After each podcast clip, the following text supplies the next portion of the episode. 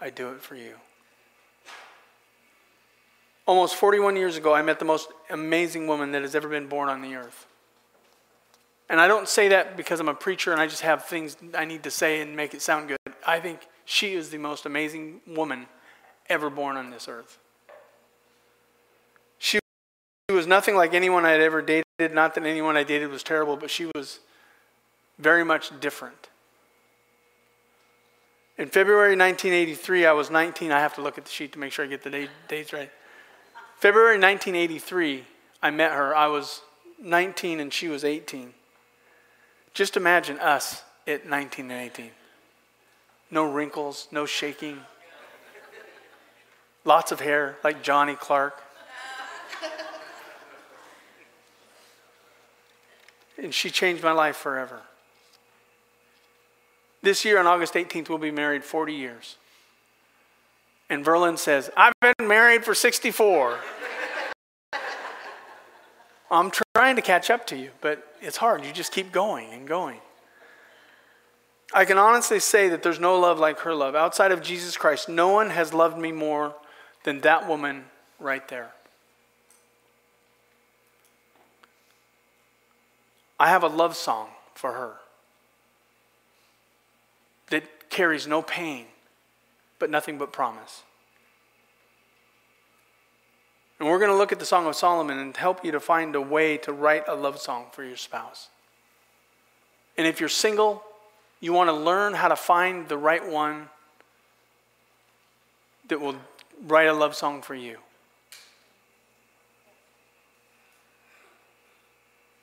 I believe that the Song of Solomon is the greatest biblical love song ever written.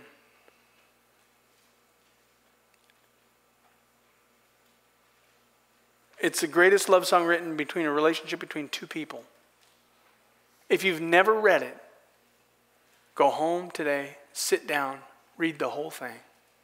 It's eight or nine chapters. I can't remember exactly right. Now, I will say this. Well, let me give you a little background, and we're going to pray here in just a minute. We're going to go through the whole book, but not verse by verse. We're going to use specific verses to highlight attributes of a good love song. And we'll get Jesus put in there too. So don't go freaking out and saying, oh, he's, he's not talking about Jesus. The whole Song of Solomon doesn't mention Jesus one time, literally. But we can use the love that he has for his bride for the love that Jesus has for us in the church. Song of Solomon is broken up by chapters, but it's also broken up by three different people. There's he, she, and others. So there's their friends and what they say, there's the, the man and what he says, and the woman and what she says. And if you have a, a, a good Bible, you'll see that, like in mine, it says uh, the bride confesses her love. So he, he says she, and so, so she starts talking in verses 2, 3, 4, and then it goes to he. I'm sorry, then it goes to others, then it goes to she. So it kind of breaks it up for you. So you see there's these three people that are talking in this love song. And I believe there should be three individuals or different sorts of people that should be talking in your love song. There should be the husband, there should be the wife, and there should be the people around you. Because you can't help but know that people know how good of a marriage or relationship that you have. The people around you. They know whether it's good or bad. Your kids know whether your marriage relationship is good or bad. Amen. They know. No matter how much you hide it. Boy, we are clumsy today. Coffee, drop the word of God. I'm just, just I know. Hurry up, hurry up. I'll, I'll get into this. Michael's single, so he's.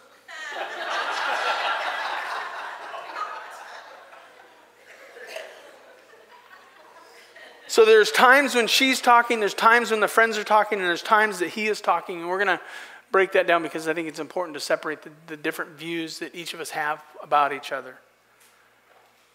Again, we're going to look at four aspects over the next month.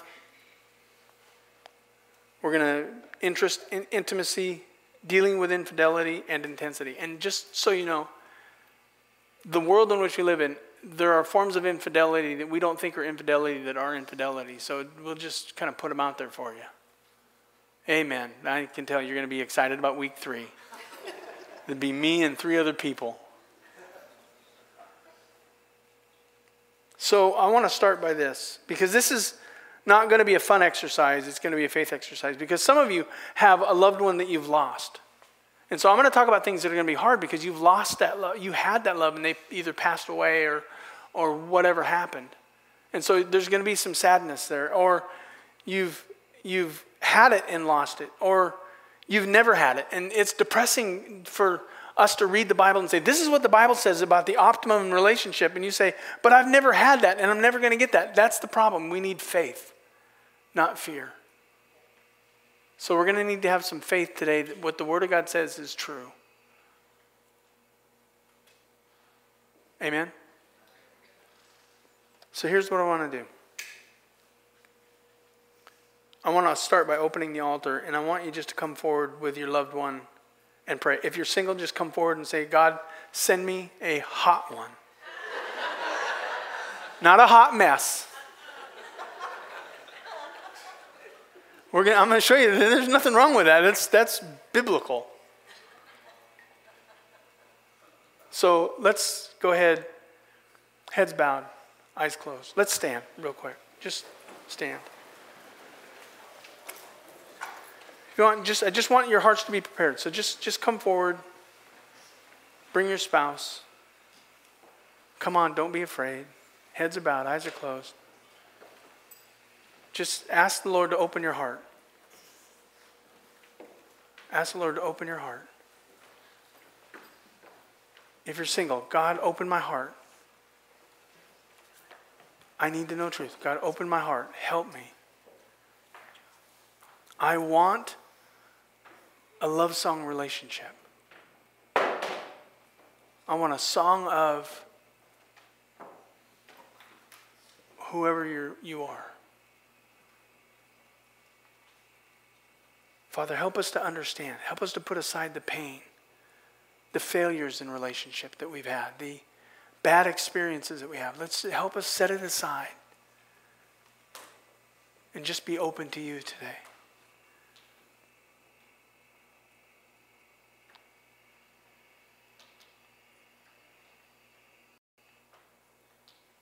And don't pray, open my wife's heart or my husband's heart. Pray, open my heart.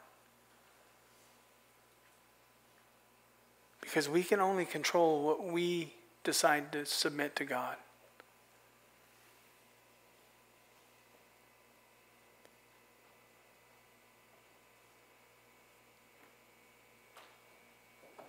Father, I am foolish enough to believe that Christians should have the kind of relationships that should be just filled with love song. That when the husband sees his wife, he wants to just break out in song. That when a wife sees the husband, she just wants to break out in song. That when their friends see, or their, their kids see their parents, they, they just want to break out in song and say, This is a great love song.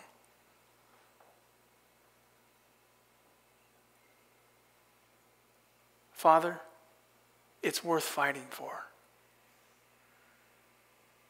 And I believe there's people in this room, there's nothing they want more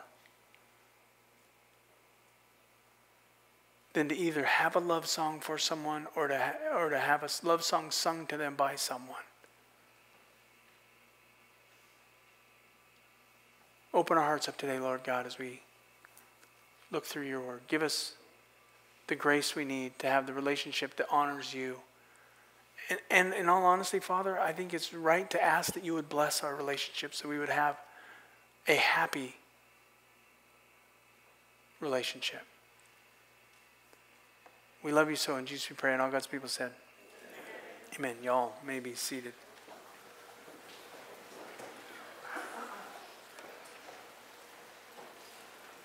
Interest is simple. When we talk about being interested in somebody, it means that we like that person. And you say, well, that's silly. I love my wife. I love my husband. But do you like them? I mean, like when you when you talk to them, do you like like this person, or you kind of like, okay, I love this person because I'm married to them and we've been together for so many years, but I don't know. There's just some things about them I don't like. And we have those attitudes uh, that we have to be careful of. See, I like this person not for what they do, but for who they are. I like this human being. When I, when I say that I like Deborah, when I am interested in Deborah, I'm interested in the person that she is, not in the things that she does as the person that she is. I like her as a human being. I like everything about, and we'll, we'll talk about what that breaks down to look like, but when I say I like her, I just like her as a person, not as just as my wife. I would like her if she wasn't my wife. In the right way. But as my wife, I just like the person that she is. And we've been married for 40 years, and I've, I've, every, every day I've liked the person that she is. Sometimes she doesn't do all the right things, but that doesn't change who she is. So you can change what you do, but you can't change who you are. You can change what you do, but you can't change. If you go back to who you are as a created being, there are certain aspects of who you are that you've always been. She's always been the person that I see now. She's always been that person. Sometimes it's hidden by things that she does.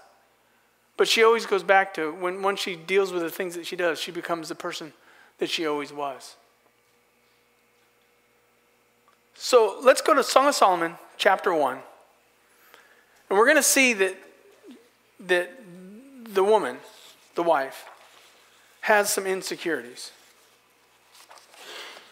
She's got some insecurities. How many women would be honest and say, I got some insecurities? Christine just shot her hand up. Got some insecurity. Song of Solomon, chapter 1 and verse 5. I am very dark but lovely. So she's not totally against how she looks. But let's look at the insecurity. O daughters of Jerusalem.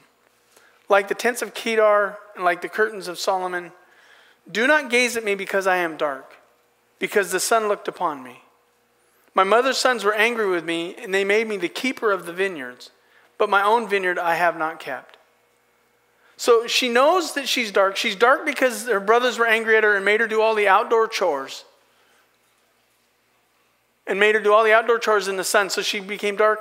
And she was darker than the average woman in her area. So people would think that that wasn't as beautiful as she could have been because she was working outside in the, in the vineyards. And she says, I, I took care of other things, but I didn't take care of myself. I think there's some insecurity there. Sometimes, ladies, you feel like you just don't take care of yourself like you should. And so there's this insecurity that she had. But, but he says this in verse 8. So she's looking for him. Where, where is he? And she says, If you do not know, O most beautiful among women. Now, Solomon was married to multiple wives, and I don't know where this wife was in, in relation to the other hundreds of wives that he had. But he called her the most beautiful among women. She had this insecurity, but to him, he was so interested in her that she was the most beautiful among women. In verse 15 of the same chapter, Behold, you are beautiful, my love. Behold, you are beautiful. Sometimes you just got to tell an insecure woman, not just once, but twice, You are beautiful. You are beautiful. Because you don't listen the first time because of your insecurity. I'm not beautiful. To him, she was the most beautiful among women. Her beauty interested him, interested him in her. And I think it's important to have a sense of attraction towards the person that you're with. Again, not to what they do, but to who they are. And not just to how they look, but, but who they are because of what they've been through. There's an attraction there. In my teen years, I dated a woman, uh, girls that were very different than Deborah. Uh, I generally looked for, um, I generally dated um, blondes and redheads and brunettes, but not raven haired women. And when I saw her, she was the most beautiful I've ever seen. I remember in my mind as a, as a teenager thinking the woman that I'm going to marry is going to have this dark raven hair. And I met her and it was like, cha-ching. we got it made. And she was the most beautiful among any woman that I've ever known. Because she was the exact person that I had dreamed of. So even though Deborah may struggle with how she looks, there isn't a day that goes by that I don't tell her she's the most beautiful among women. And I'm not saying that, and you, you can say, well, he's just saying that. No, I do every day. I tell her that she's the most beautiful among women. So y'all got to step up to her level if you're going to get close to her beauty. But that just means that I love her. I like her. I'm attracted to her because she's perfect for me. He preferred her. Uh, Song of Solomon, chapter 2. Song of Solomon, chapter 2, and verse 2. A lily among the brambles, so is my love among young women. He preferred her. So just, just imagine that woman that's prickly and problematic and a pain. That's the brambles. Prickly, problematic, and a pain. But she was not one of them. Because there's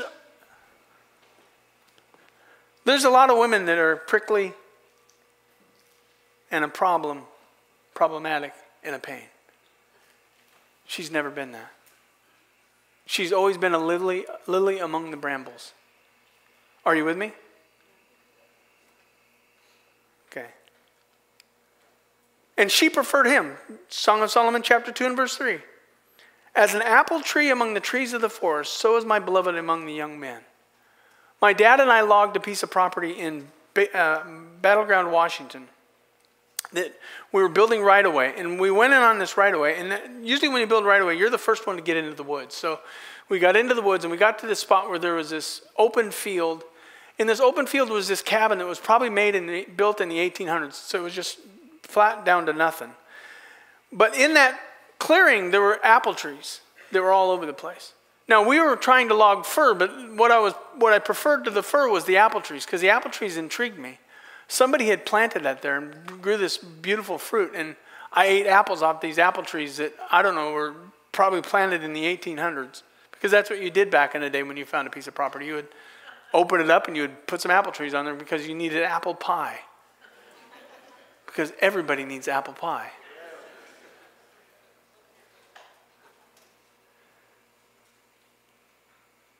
as a lily among the brambles, as an apple tree among the trees of the forest, so is my beloved among young men. And then he gets specific into what he likes, and we're not going to get into that because of, of, because I think it's personal. I think there's things that I really like about that Deborah that interest me about Deborah that it's between me and Deborah. You don't need me to give you a list of all those things, but you, you kind of have this list that you break down. I really like these aspects of this person. In Song of Solomon, chapter 2 and verse 14, he says, O my dove, in the clefts of the rocks and in the crannies of the cliff, let me see your face. Let me hear your voice. For your voice is sweet and your face is lovely. Guys, when was the last time you thought that about your wife? I want to hear your voice. Ladies, when was the last time you felt like your husband just wanted to hear your voice? And you wanted to see her face. Deborah Jane and I have this problem. We've had this problem in, in our marriage. This is probably the biggest problem we have. She never goes to bed until 2 o'clock in the morning, and I get up at 4. So then she sleeps in, and then so I'm awake for several hours, and I just I wait for her to wake up. Like I'll schedule meetings with you around when she's going to wake up. Because I'm more excited about seeing her in the morning coming out of the bedroom and just seeing her face and just being with her. I just, I love that about her. I, I'm, in, I'm more interested in her than you. Sorry. But I want to hear her voice. I want to see her face. The other day, she was scrolling on Facebook, and I was just staring at her like a stalker.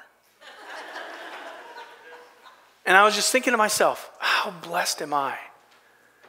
How blessed am I to have that sitting next to me? I don't even care that she was on Facebook. I don't even care that she wasn't paying attention to me. I still am married to her. I win Amen? Okay, this will get better here in a minute. And he summarizes in Song of Solomon 4 1. He literally says, Behold, you are beautiful, my love. Behold, you are beautiful. And I thought about this. How would you describe your interest in your spouse? Because, see, that's, I think, the key to a love song is you have to be descriptive of what you really like about this person. And I see a lot of couples, I see a lot of married couples who you never know what they like about the spouse they're with because they never say anything. How would you describe it? How would you break it down? How would you summarize? He begins to be descriptive in natural ways that could be understood and not by perverted by man, but she understood what he was saying. And he summarized this in Song of Solomon 4 7. We're going to get through Song of Solomon in about an hour. And then I'm going to preach. You are altogether beautiful, my love. There is no flaw in you. You are altogether beautiful. There is nothing about you that is not beautiful. Ladies, how many of you would love to hear that from your spouse? You are altogether beautiful. There is no flaw in you. See, I believe when you are uh, interested in somebody and you really like them, you don't notice their flaws. Remember when you first started dating your spouse? They had flaws. But you ignored the flaws because you saw beyond the flaws to see what you liked, liked about them.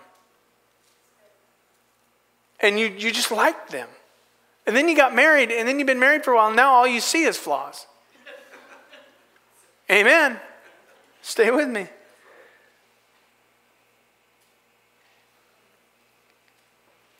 There's no flaw in you. Genesis 2:25 says that Adam and Eve in the garden of Eden were naked and not ashamed. There was no flaw in each other. They saw each other and there was no insecurity, there was no fear. They just they knew that there was this relationship that was built upon on, on interest. I mean, Adam saw her and said, This is not bone of my bones and flesh of my flesh. She should be called woman because she was taken out of the man. Like, she's mine. I'm really interested in her. I want her to be my spouse. I want her in my life. And he goes on to say in Song of Solomon 4 9, You have captivated my heart, my sister, my bride. You have captivated my heart with one glance of your eyes, one jewel of your necklace. How beautiful is your love, my sister, my bride. How much better is your love than wine, and your fragrance than oils uh, and fragrant, and then your oils of any spice. Sorry. You look good, you intoxicate me, you smell good. That's interest. You look good, that interests me. You intoxicate me. I'm drunk on love. I'm, I'm consumed by my love for you. You even smell good. And then she was asked by others, What makes him so different? Look at Song of Solomon, chapter 5, and verse 9. Song of Solomon 5 9. And the others, the friends, say, What is your beloved more than another beloved? O most beautiful among women. What is your beloved more than any other beloved that you thus adjure us? And then she goes in and she kind of talks about what she likes about him. Ladies, do others know what you like about your husband? Do your friends, do your children know what you like about him? Do they know? Does your husband know what you like about him? I think we get caught up so much on the flaws that we don't see the things that we liked when we first started dating that person. Does your husband know? And don't do one of these, well, well, he knows. Does he know? When was the last time you actually sang that song? Sang a song of, of praise for the man that God gave you in your life. If you're single, looking for somebody, you want to make sure that you find somebody that you could describe the way that he describes his love and interest in his wife. If you can't find anything you like about them, they're probably not the person that you should be with.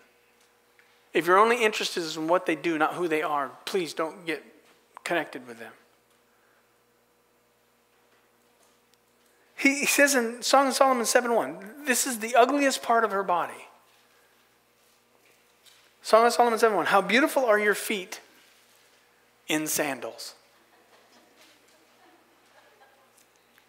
They used to walk around in the dirt in that day, and their, their feet were dusty and dirty, and they, they would be all crusty and all worn out. Wearing them sandals, you stub your toes. Come on, I've seen you in flip flops. And y'all feet are ugly. But when you really are interested in somebody, when you really like this person, even the most ugly part about them, you can find something good to say about it. And he goes on to describe her other attributes after that. Summarizing with how beautiful and pleasant you are, O loved one, with all your delights. There are so many things about you that I just really like. He goes on to say this in Song of Solomon 8:13. O you who dwell in the gardens with companions listening for your voice, let me hear it. Ladies, when was the last time your husband said, just, just talk and I'll shut up? I'll not try to fix you. Because that's what we do as men. We want to know what the problem is so we can solve the problem. The problem is you won't listen. Shut up. Your wife girlfriend, friend is probably not as stupid as you think they are. They just need somebody to talk to. Deborah Jane and I, one night, we were talking and she was trying to share her heart. And I went into pastor mode and said, Well, here's what the Bible says, honey.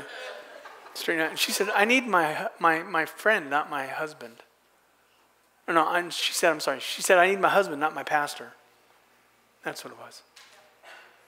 And we keep trying to fix things. Men, stop trying to fix your wives. Listen to them.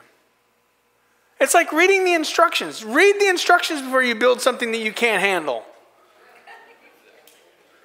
Go on YouTube. Listen to somebody who's built it, know, that knows what they're doing. Listen to what they say. Just listen to your wife. She probably doesn't need you to fix her problems, she just needs you to listen. If you're really interested in her, you'll be interested in what she has to say because she probably knows the answer already. She just needs you to kind of listen. If you were to meet this couple, it would be evidence that, that they liked each other. Not just for what they did, but for who they are. If you met this couple. Now, for the single people in the room, three times she gives a warning in Song of Solomon. Three times she says, If you haven't found that guy, here's my counsel to you. If you haven't found that person who's interested in you, if he cannot write a love song to you, Song of Solomon, chapter 2, and verse 7. Song of Solomon 2 7.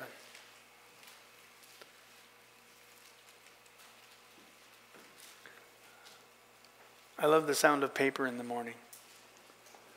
I adjure you, O daughters of Jerusalem, by the gazelles and the does of the field, that you not stir up or awaken love until it pleases. Song of Solomon, chapter 3 and verse 5. I adjure you, O daughters of Jerusalem, by the gazelles and the does of the field, that you not stir up or awaken love until it pleases. Song of Solomon, chapter 8 and verse 4. Three times. When I used to tell my kids things that they weren't listening to, if we got to the third time and they weren't paying attention, then they were on their own. I adjure you, O daughters of Jerusalem, that you not stir up or awaken love until it pleases. Don't stir up and awaken, awaken love until, until it pleases. The word pleases means to be interested in or to like. Don't stir up or awaken until it pleases. Don't move too fast or don't be too forward until you find that person who's interested in you. Don't find somebody that likes you for what you do, not who you are. Don't even date that person. Don't even be around that person. Don't stir up love until you find that person that really likes you for who you are, not what you do. That's Song of Solomon. Don't fall in love, get married, be intimate with somebody until you know that they are interested in who you are, not what you do. But we live in a, in a time where it's all what you do that, that drives our decisions. I hear young men still saying, I've been saying it as long as I've been alive. If you really love me, you would do this with me. Now, if you really loved her, you wouldn't expect her to do that for you. You would respect her more than that. Because you would respect her person, not your pleasure. See, I told you I'd get to the preaching.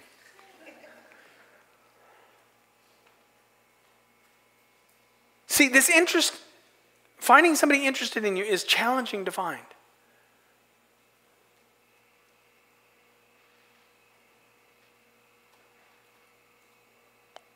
Be, but when you find them, you'll not look for anyone else. If you find somebody who's interested in you, you'll search no more. The, the moment that I found Deborah Jane, everybody else was off the table because she was it. I was interested in her. I wasn't interested in anyone else.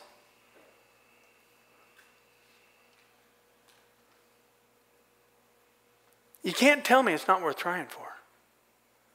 If you're single, you can't tell me it's not worth trying to find somebody who's interested in you. They like you.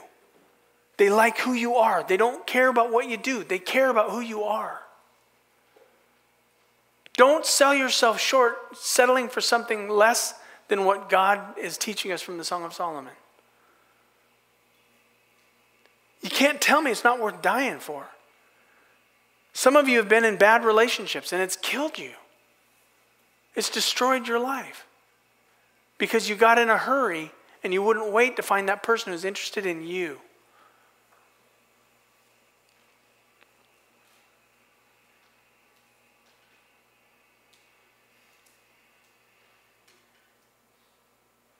So I thought about how to transition this. Because I still can't just not mention Jesus in this sermon. Because I believe Jesus is interested in you and me. In the same way that Solomon was interested in his bride, in the same way that his bride was interested in Solomon, I believe that Jesus Christ is interested in his church and he's interested in us.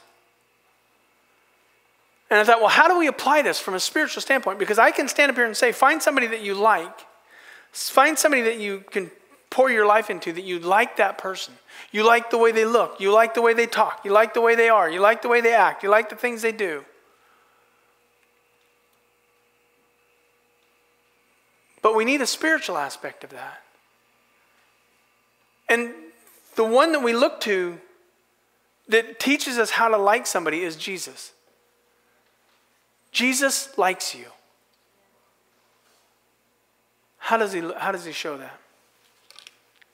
Jesus touched people. Let me just read the verse Matthew chapter 8 and verse 1. Go ahead and turn there. New Testament. Malachi, where you can skip over so you don't have to read on tithing. And Matthew, right before Mark, Luke, John, Acts, Romans. Don't go that far. Matthew chapter 8.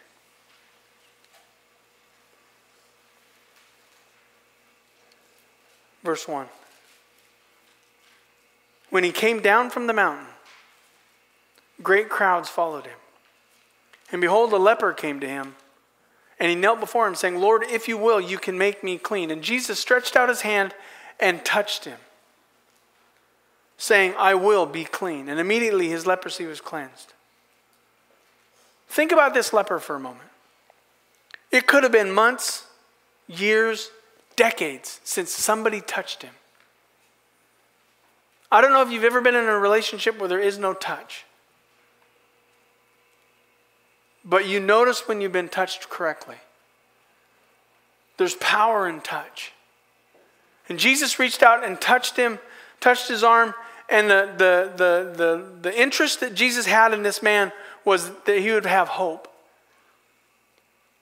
And that, that love came through Jesus, filtered into the man, and cleansed him of his sin. And it transformed him. Touch will transform you. I remember my wife having our first child.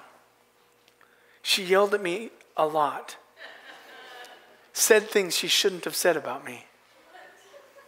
Stop breathing in my face. Stop breathing in my face. I can't remember how you do it. It's been years. And she was kind of mean, squeezing my hand, like crushing me, saying, It's all your fault. And she made, she made, she was, this crazy. I, I, I know you women say this is hard, but it shouldn't be that hard. And I remember her going through all of this pain and then this baby coming out. And they took this baby and they didn't hand the baby to me, which I think is appropriate because I'm a dad. I'll probably drop the kid. But they handed the baby to Deborah, and I watched as all that pain and all that screaming and all that complaining and all that arguing and all that noise that was coming out of her, the moment that child touched her chest, the pain went away. the pain went away. And it was all because of touch. I think that's where love begins for a child.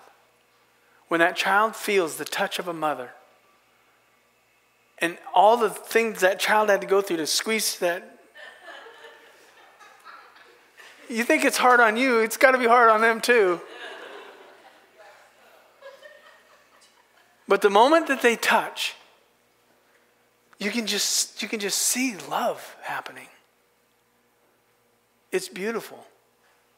I was talking with some old men the other day. We were talking about how fathers, how most of our fathers never told us that they loved us. And we weren't sitting there and going, oh, my dad never said he loved me. Because I remember, and I've told this story several times, I remember coming, meeting my dad, getting out of the pickup and grabbing his hand and him walking me in the house, holding onto my hand. And when dad was touching my hand, I was safe. We would go for walks in the field and I would be in ruts. I, I was just a little punk kid. And I'd be walking in ruts, and I, you know, because that's what kids do. We walk in the ruts. And he would just hold onto my hand and he would hold me up when he knew I was going to fall on my face. My dad showed me he loved me by the way he touched me.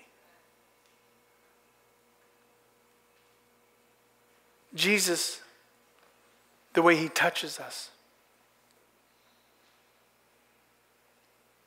makes us feel that He's interested in us.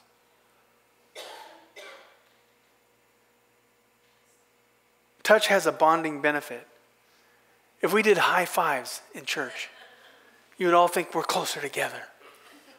Back slaps, handshakes, hugs. We're all closer together because of it. Now, there's laws of social contact. There's certain ways don't touch somebody else's wife or husband. I did a wedding one time and I walked up behind a woman who looked exactly like my wife. And I put my arms around her and she leaned her head back into my into my chest right here and then she turned around and it was not my wife. For a moment I thought, "Oh, this is wonderful." And then it was like, "Ah!"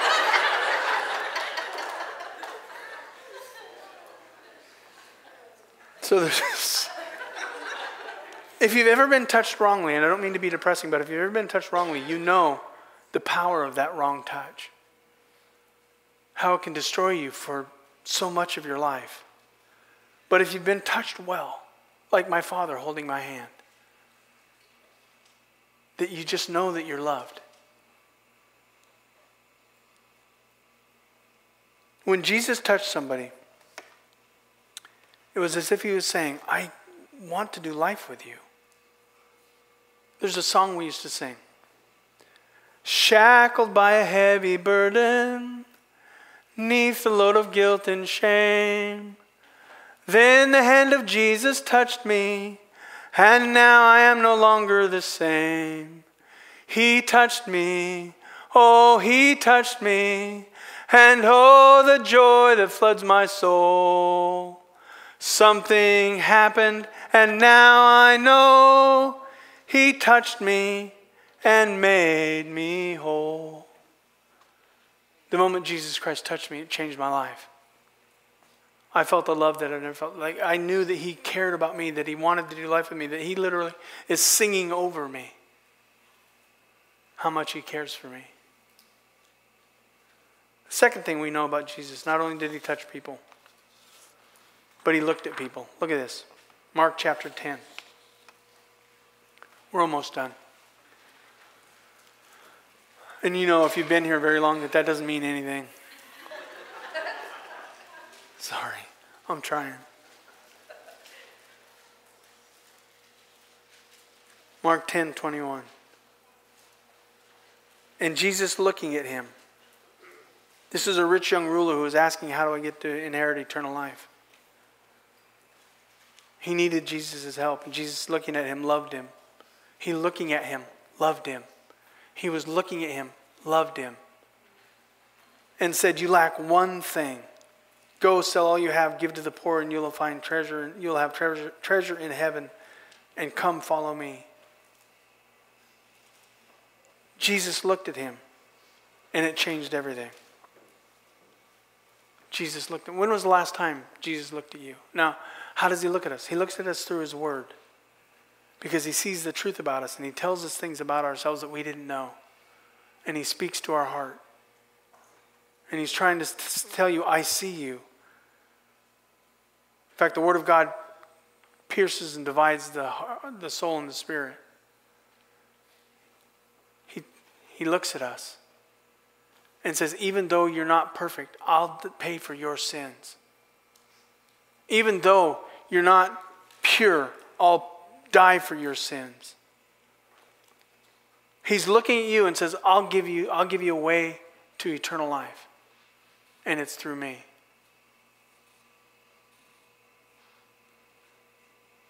Jesus looked at him and said, You lack one thing. You lack me. And I wonder who Jesus is looking at in the room today and saying, I really like you. I want to save you from your sins. I want to be your Savior. I want to be your God. And He's looking at you right now. And He's saying, I'm here. The third thing that we find about Jesus is Jesus looked at people and He listened to people. He listened to people.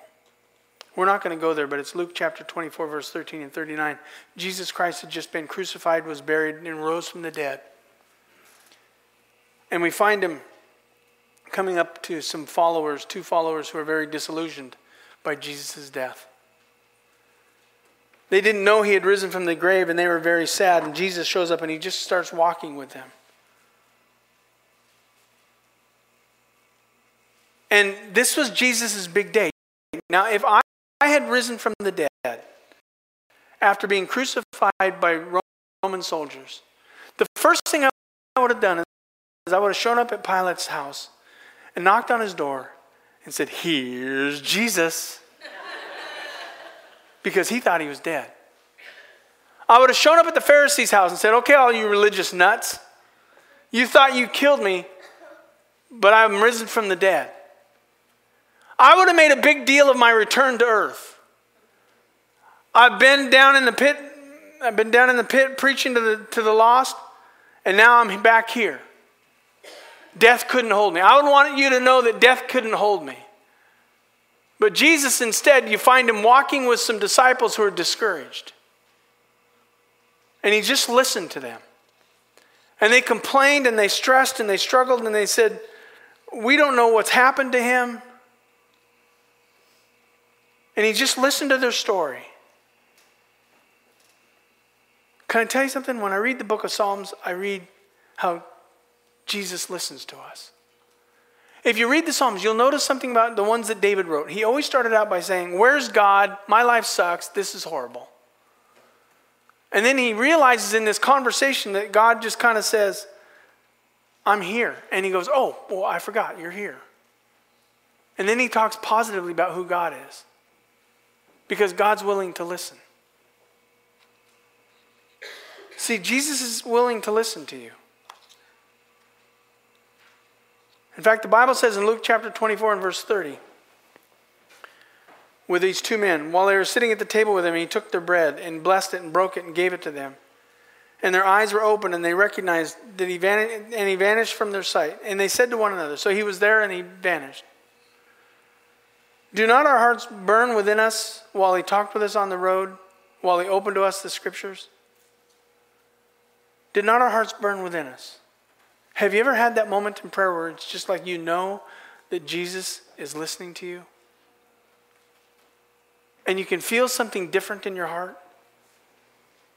That he's interested in what you've got to say, that he's interested in who you are. It's the same interest that I find with Deborah. I, when I listen to Deborah, I just love her by listening to her. That's how Jesus liked people touch, look, listen. And it equals that he liked you. Say, how does that help me today? I'm not sure because I don't know where your love song is. I do know this if in your marriage touch is a problem, you've been touched wrongly. You've got to pray that God gives you an understanding of what that means. And how, if you're married, how that touch can be healed. The healing touch can happen if the one spouse who is touched wrongly can repent of their sin. Not just to God, but to the person that you've hurt. Because touch is important. And some of you, like you've been married so long, you, you don't even hold hands anymore. you, you, you stopped holding hands. You stopped touching each other in appropriate ways. You might need to ask yourself, why? Why did I stop? Well, we've been married so long, we don't need to touch each other. Touch is powerful, touch speaks volumes. Look at each other. Look at each other. Deborah and I have a place that we go. We got caught there yesterday by somebody in the church we go to this one place where we sit across the table from each other. In fact, I, I told her yesterday, we're going to buy this booth. it's our booth. And we just go and sit there and we just talk. Just me and her. And I listen to her and she listens to me. And I listen to her more because when a woman gets the chance to talk, they will talk. That's not a negative. You guys got a lot to say. And we're very simple people, this men. Uh. That's our conversation. Listen. When was the last time you wanted to listen to your spouse? When was the last time you were with somebody who just wanted to hear what you had to say? Not try to fix you, not try to solve your problems. Just hear your voice.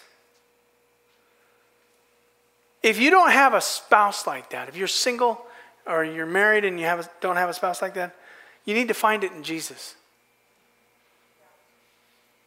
Jesus will reach out and touch you. Get in His Word, the Word will change your life. Start praying, and He'll start looking at you. Start praying, and He'll start talking to you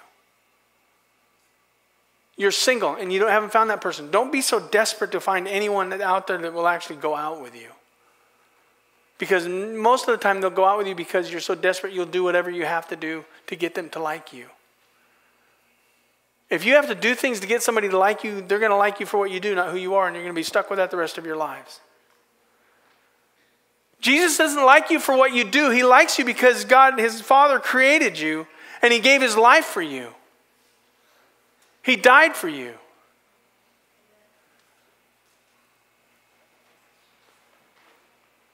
You know it's true.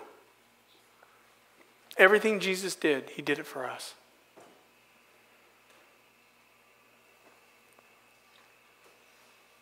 Find somebody who's interested in you. If you stop being interested in each other, you need to go to prayer about that. And, and, and, and do this. Ask God the Father to give you one thing that shows that you're interested in your spouse. And build the whole relationship off the one thing you like about them.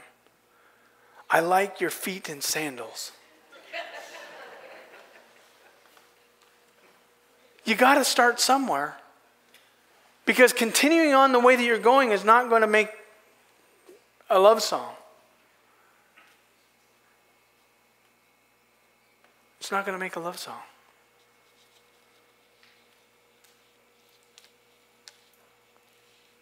Heads bowed, eyes closed. Let's stand. I'm sorry. Let's stand.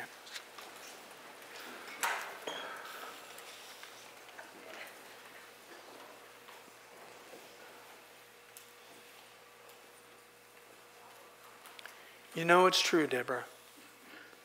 Everything I do, I do it for you. I really like you. I like everything about you, even your feet in sandals.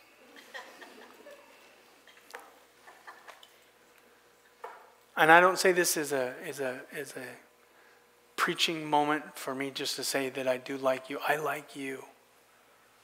I don't care if you do anything ever the rest of your life. I like you as a person. I like the way you look. I like the way you laugh. I really like the way you laugh, unless you're laughing at me. but you know it's true.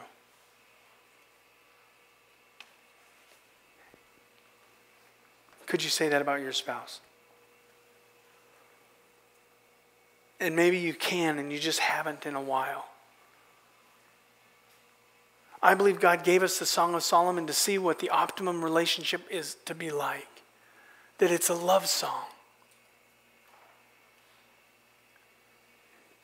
Don't be in a hurry. If you're single, don't be in a hurry to find the one to settle down with because you're usually settling with that person. Find somebody who's interested in who you are. And you know when they touch. And you know when they look into your eyes. And you know when they listen to you, they really like you. One of the things that I'm more worried about about our future is, is marital relationships. Because the younger generation don't know how to do what I just taught today. Most of the young couples I'm running into love each other, but they don't like each other.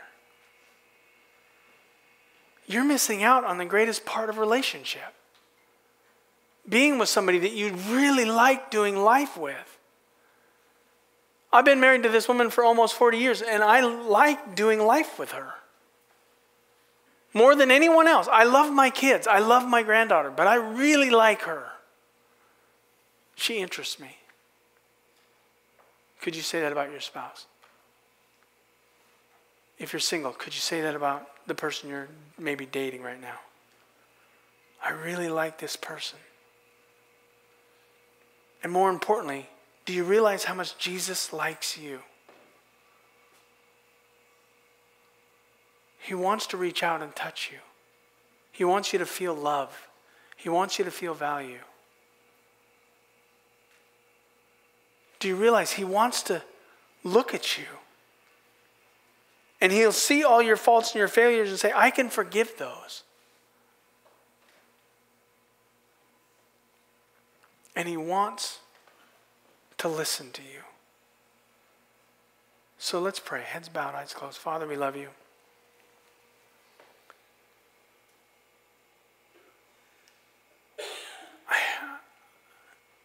I knew this series was going to be different.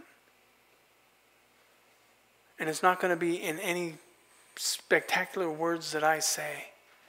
It's got to be a movement of the heart in the room today.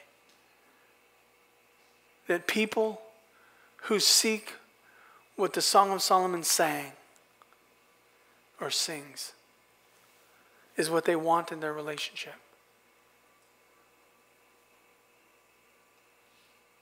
That they're going to have to want this in their lives and know that the only way they're going to get it is if they come to you and get from Jesus what they need to see in their spouse.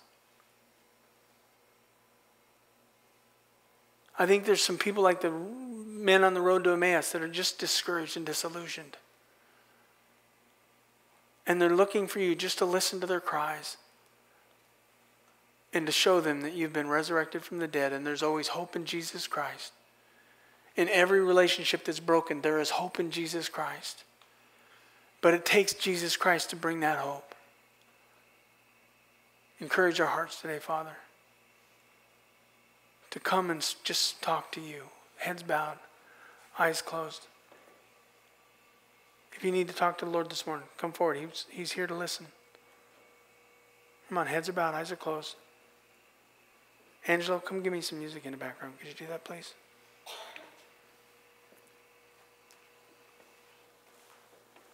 You're single and you haven't found that one. Come pray. God, give me that person that I'm interested in. Give me that person. One that I can like. I just really like this person.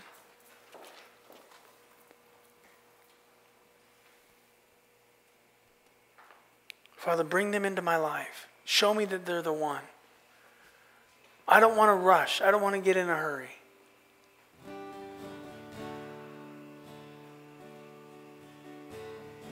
If you're a married couple in this room today and you don't have a love song, or if your love song is a sad song, why would you want to keep singing that song?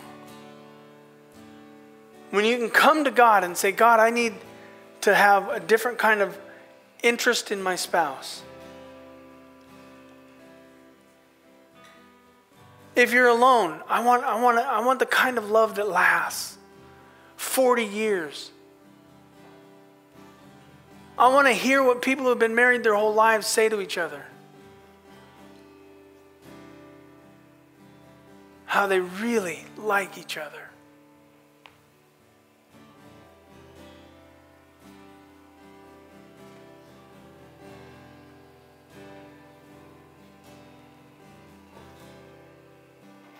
Heads are bowed, eyes are closed. How many be honest with me and say today, I'm struggling to find that kind of love in my life? Heads are bowed, eyes closed. Come on. I'm struggling to find that kind of love. Anyone else? I'm struggling to kind of find that kind of love. Amen. Gracious Heavenly Father, Lord, for those who are struggling to find it, show them Jesus. Father, let them find in Jesus. If they can't find it in the person they're with, let them find it in Jesus. Jesus is interested in us. He cares about who we are, not what we do. He paid for what we do so that He can have a relationship with who we are. Father, open our hearts up to you. To just feel your touch today. Just reach down and touch those that maybe haven't felt a loving touch in years.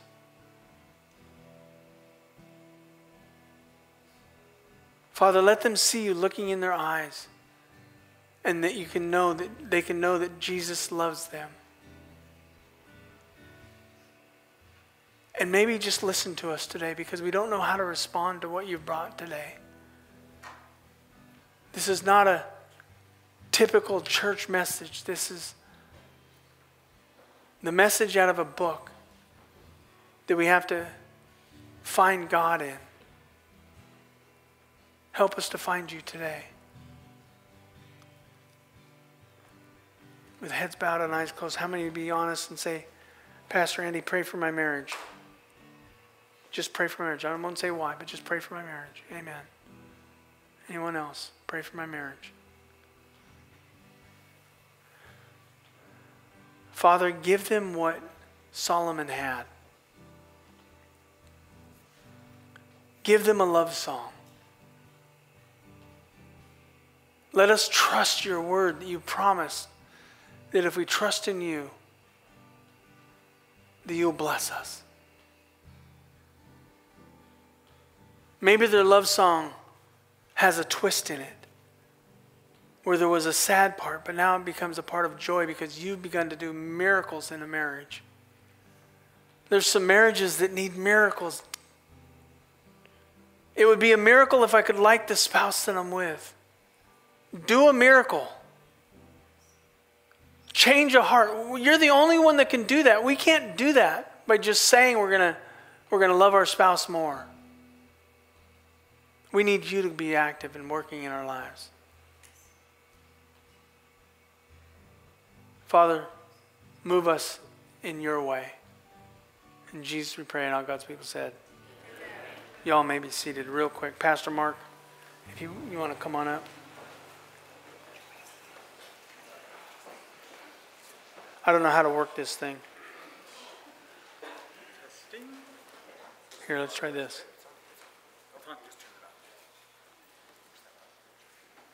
Just yell real loud. That's what I do.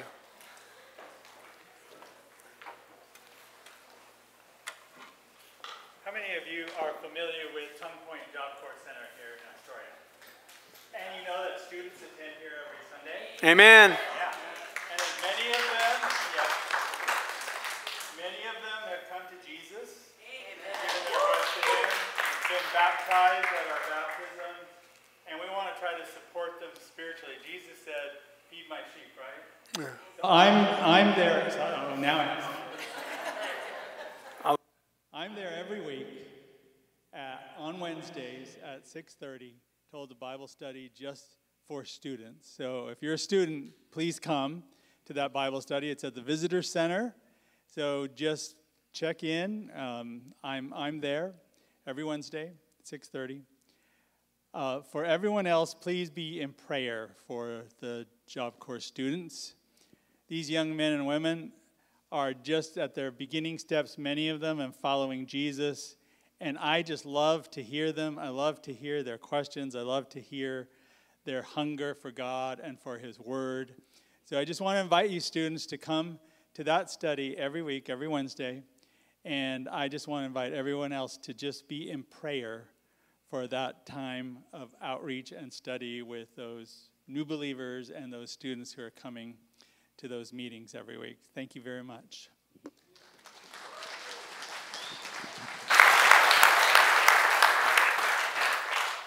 God's doing some great things at New Life. I'm really excited about how He's opening opportunities up for us to not just win uh, people to Christ, but to disciple them along the ways that they will go out and share the gospel of Christ with others. Amen?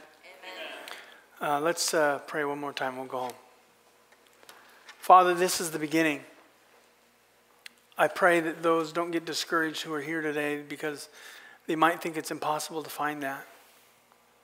But Father, this is not a, a one week service where we're trying to solve all the problems of the world in a moment. We're trying to put some pieces together to give them some tools and some encouragement over, the, over their lifetime, not just for the moment. So, Father, continue to hear their cries today, continue to answer their prayers, continue to give them conversation between husband and wife, boyfriend and girlfriend, whatever uh, that they would be able to have these conversations about liking each other. I think it's important, Father. We love you. We thank you for Jesus Christ. We thank you for those who have attended today. We pray that they are encouraged throughout the week. We love you in Jesus, we pray. And all God's people said, Amen. Y'all may go home. Don't forget your kids, please.